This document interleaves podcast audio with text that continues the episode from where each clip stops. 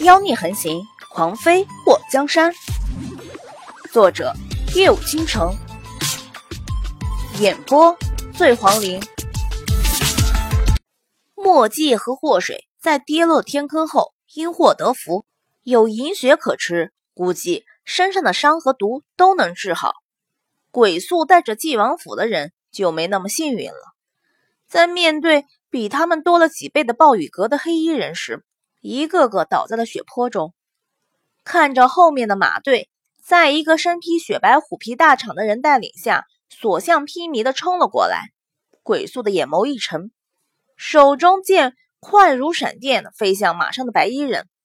随着一声清脆的响声传来，鬼宿的剑被那白衣人一甩袖挥开，紧接着几个黑衣人持剑到了鬼宿的面前，以一敌众的后果。就是鬼宿在杀了几个人后，身中数箭，随着刀光剑影后，鬼宿的身体一个趔趄，倒退了几步后，鬼宿背靠着大树，看到晋王府的人一个个的倒了下去，他的双眼中满是红血丝。今日就算他死，也要拖住这群人，定要让王爷顺利回到晋王府。看着四面八方。包围过来的黑衣人看着远处那骑着马的白衣人，鬼宿仰头看天，太阳一点点的西下，落日余晖有些红的晃眼。希望王爷能够脱险，哪怕让他灰飞烟灭。暴雨阁的人看到鬼宿靠着大树一动也不动，在距离他五米远的地方止住了脚步，不知道他是不是有诈。骑着马的白衣人到了鬼宿的面前，那些黑衣人分散在两边，让开了一条路。白衣人的脸上也戴着面具。鬼宿看了他一眼后，冷哼了一声：“要杀就杀。”白衣人手中的马鞭指着鬼宿：“纪王府第一暗卫鬼宿。”鬼宿冷冷地看着他：“暴雨阁的阁主。”白衣人发出了一声轻笑。哼，你是想活呢，还是想死？要杀快杀！鬼宿的手一点点握紧。若是可以，他就算死，也要带着几个人给他陪葬。想垂死挣扎，劝你打消这个念头。如果你乖乖的，也许还会留你一条活路。否则，白衣人手一挥。就看到死在一旁的一个纪王府的侍卫，整个人都炸飞，尸块四溅。鬼宿冷笑了一声：“哼，这么小瞧我？纪王府的人是贪生怕死的。你要是想问我什么的话，大可不必，无可奉告。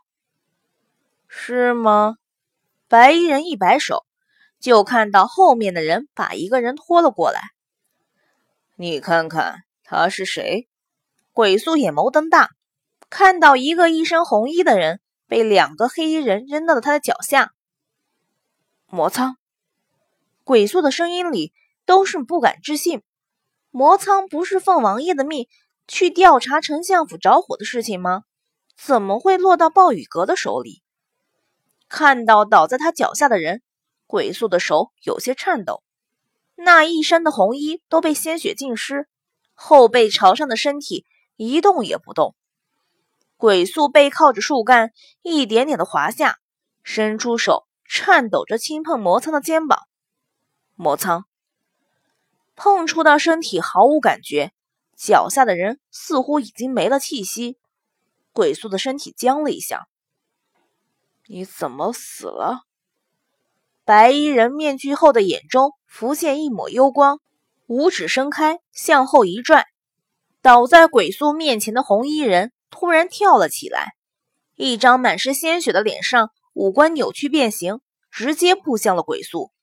鬼宿没想到死人会突然反扑过来，向后一躲，一条亮如蚕丝的银线从红衣人的胸口直接飞出，穿透了鬼宿的脚踝骨。鬼宿闷哼了一声后，摔向地面，从地上捡起一把剑，就想自刎。又感觉手腕一痛，又一条银线从红衣人的身体里飞出，穿透了他的手腕。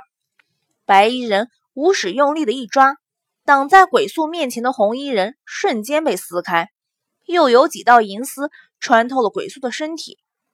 想死？白衣人只是一拽，鬼宿就觉得四肢抽痛的，好像被什么给控制住。魔苍看到面前的红衣人死无全尸，鬼宿大喊了一声。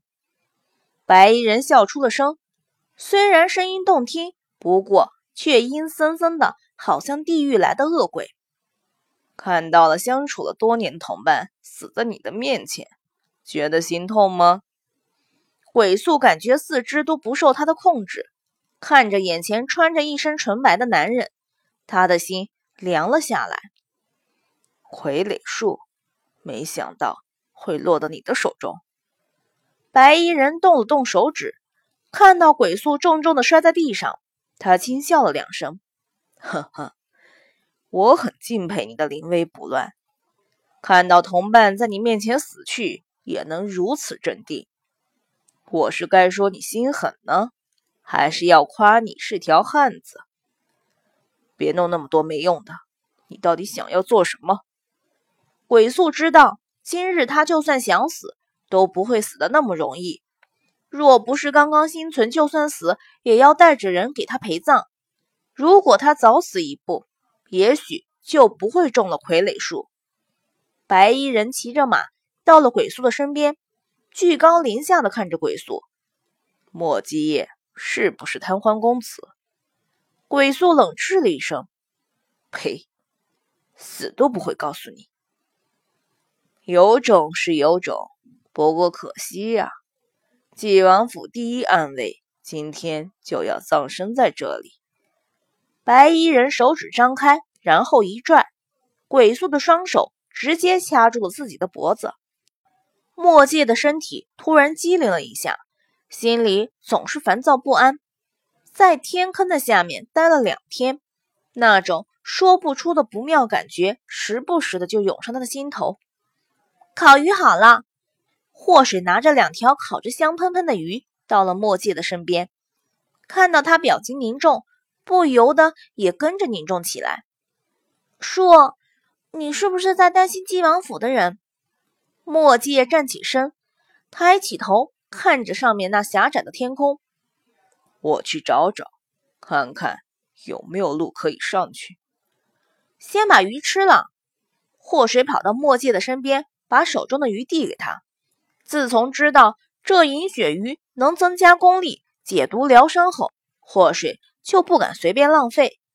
以他切身经历来看，银鳕鱼的功效还可以美容养肌，至少他后背那道被毒箭射伤的地方，不但在两天内痊愈，更是让肌肤胜过从前的白皙。